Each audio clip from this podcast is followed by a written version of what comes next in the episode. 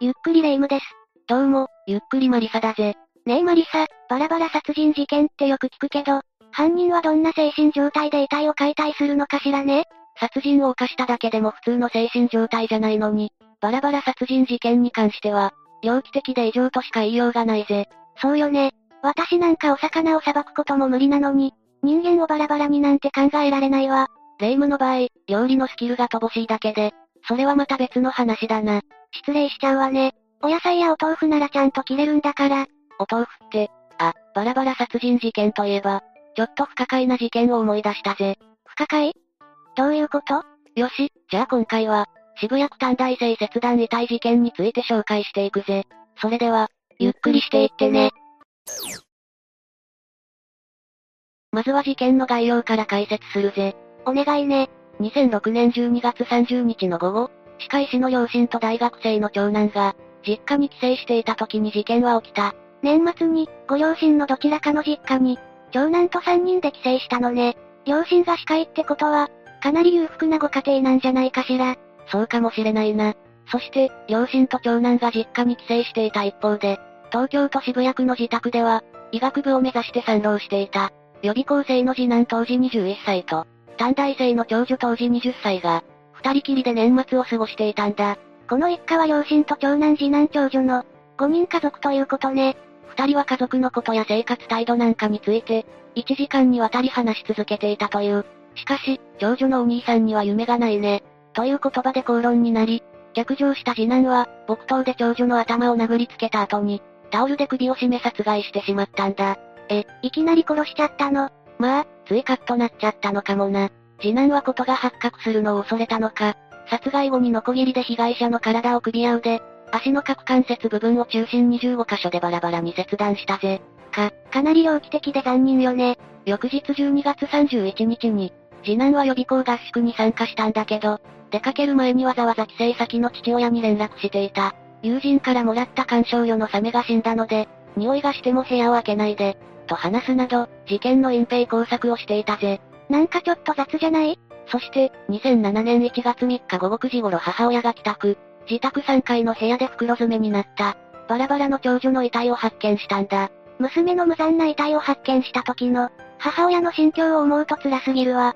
これを受けて午後10時半頃、父親が警視庁代々木署に届け出た。まあ、届けるしかないわよね。そして、翌1月4日に次男が死体損壊の容疑で逮捕されたぜ。速攻で逮捕されたのね。まず死体損壊罪かな。そうかもな。しかし意外に展開は早く、1月15日には殺人の容疑で再逮捕されたんだ。きっと取り調べで自供したのね。突発的な犯行だったから、隠し通すにも限度があったんだろうな。殺害された長女は自由奔放な面や天真爛漫な性格で、女優として舞台や V シネマに出演するなど、芸能活動の経験もあったらしい。片や華々しい芸能生活。片や3年の浪人生活ね。妹へのコンプレックスを日々募らせて、それが爆発しちゃったのかもね。次男は妹のことを、家族に迷惑をかけ、ヒステリックで恩知らずな人間、と供述していたようだな。また、妹の血を止めてあげる夢を、見たなどの謎の供述もしているぜ。ほんと謎の供述よね。精神鑑定も当然したんだろうけど、また、事件後に両親が式を発表したり、裁判で弁護側証人として、出廷したりしたこともあったようだ。しかし、次男をかばい長女を批判したような、内容だったことから物議を醸したりもしたぜ。事件前からこの家族には、何かしらの歪みがあったのかしら。この事件、結構センセーショナルに報道されたんじゃない？ああ、ワイドショーをはじめ、タブロイド紙や週刊誌はその猟奇性をこぞって取り上げたぜ。次男の異常性を強調するような内容を、盛んに取り上げていたな。といい加減な報道も多かったんだろうね。家庭内で父や兄に DV を受けたという、一部報道もあったけど、いずれも確証もなく根拠も乏しいため、憶測の域を出ない情報が多かった。情報は錯綜、噂だけが、一人歩きしている状態となってしまったんだ。全くマスコミはほんと無責任よね。さらに直後に起きた、新宿渋谷エリートバラバラ殺人事件が重なって、二つの事件を比較する報道も多く見受けられたぜ。なんだか事件の本質もぼやけてしまう。喧騒になっちゃったわね。警察は2月5日に起訴を行った際、週刊誌などで報道されたような性的思考や、死体趣味は一切ないという発表を行ったそうだ。何か警察も歯切れが悪いというか、なんというか、変な違和感があるわよね。2008年5月12日、東京地方裁判所で行われた公判で、検察側は次男に対して完全責任能力があったとして、懲役17年を求刑した。まあ、世間をあれだけ騒がせた事件だし、もっともな求刑よね。同年5月27日に行われた公判では、弁護側が主張した被告人が多重人格で、死体損壊時は別人格であったということが認められた。その結果、なんと殺人に関しては、有罪と認められたが、死体損壊に関しては、無罪の判決が下され、懲役7年の判決となったんだ。仮にも殺人で懲役7年なんて短すぎるんじゃない？しかし2009年4月28日、東京高等裁判所で行われた二審判決では、一審判決を破棄、さらには被告人の多重人格を否定し、死体損壊の責任能力を認め、懲役12年を言い渡したぜ。当然よね。それでも短いくらいだわ。2009年5月9日、二審判決を不服として、弁護側が最高裁判所に上告。2009年9月16日、最高裁判所で二審判決を指示。上告を棄却、懲役12年が確定したぜ。上告したけど棄却で、懲役12年か。なんだかねそして警視庁は2月9日、凶器として押収した木刀、ノコギリと家族が着ていた衣類2点の、重要証拠品4点を紛失したと発表したんだ。え？なんでそんなことが起きちゃったのよ？1月6日に捜査一課の捜査員が凶器を、ゴミと間違えて処分してしまい、翌日紛失に気づいたそうだ。そんな重要な証拠品を、ゴミと間違えるところに置いておくかしら。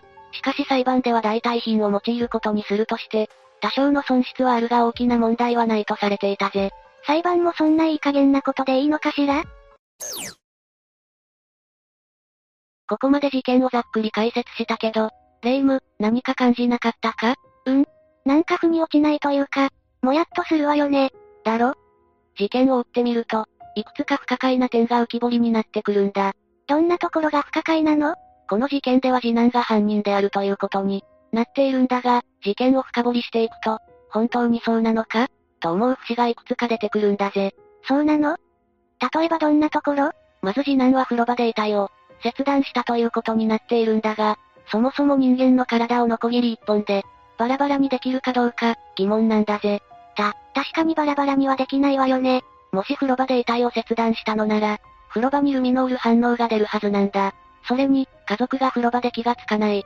ということもおかしいとされている。また、母親が部屋で変な匂いがして、遺体に気づいたのも、なんとなく不自然だと言われているぜ。言われてみたら、確かに変よね。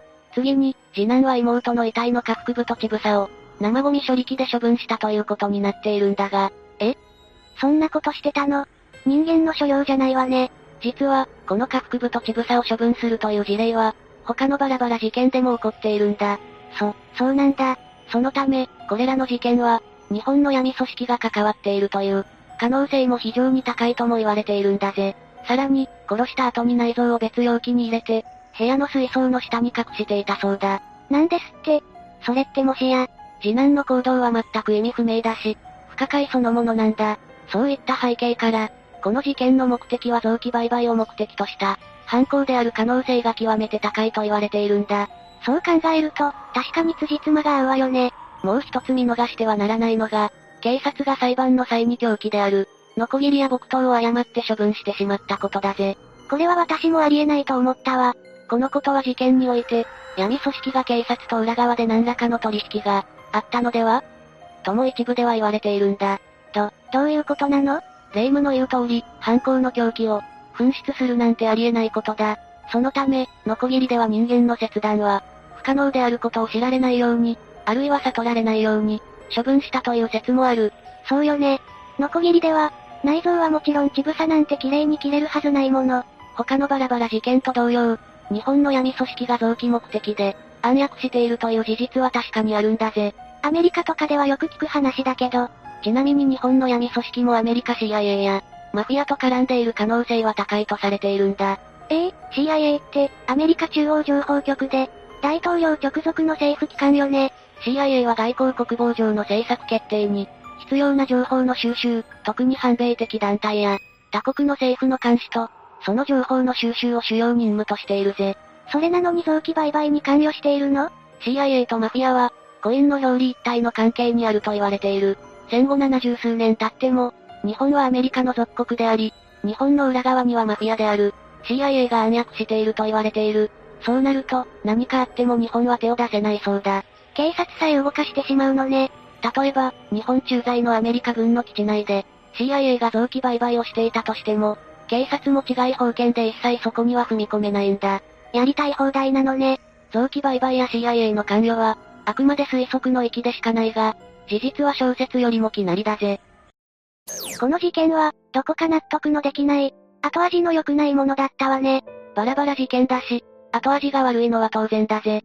不可解な謎も多いしな。判決が懲役12年っていうのも、やっぱり腑に落ちないわよね。ちなみに犯人である次男は、何事もなければ2021年に出所しているはずだ。そうなのね。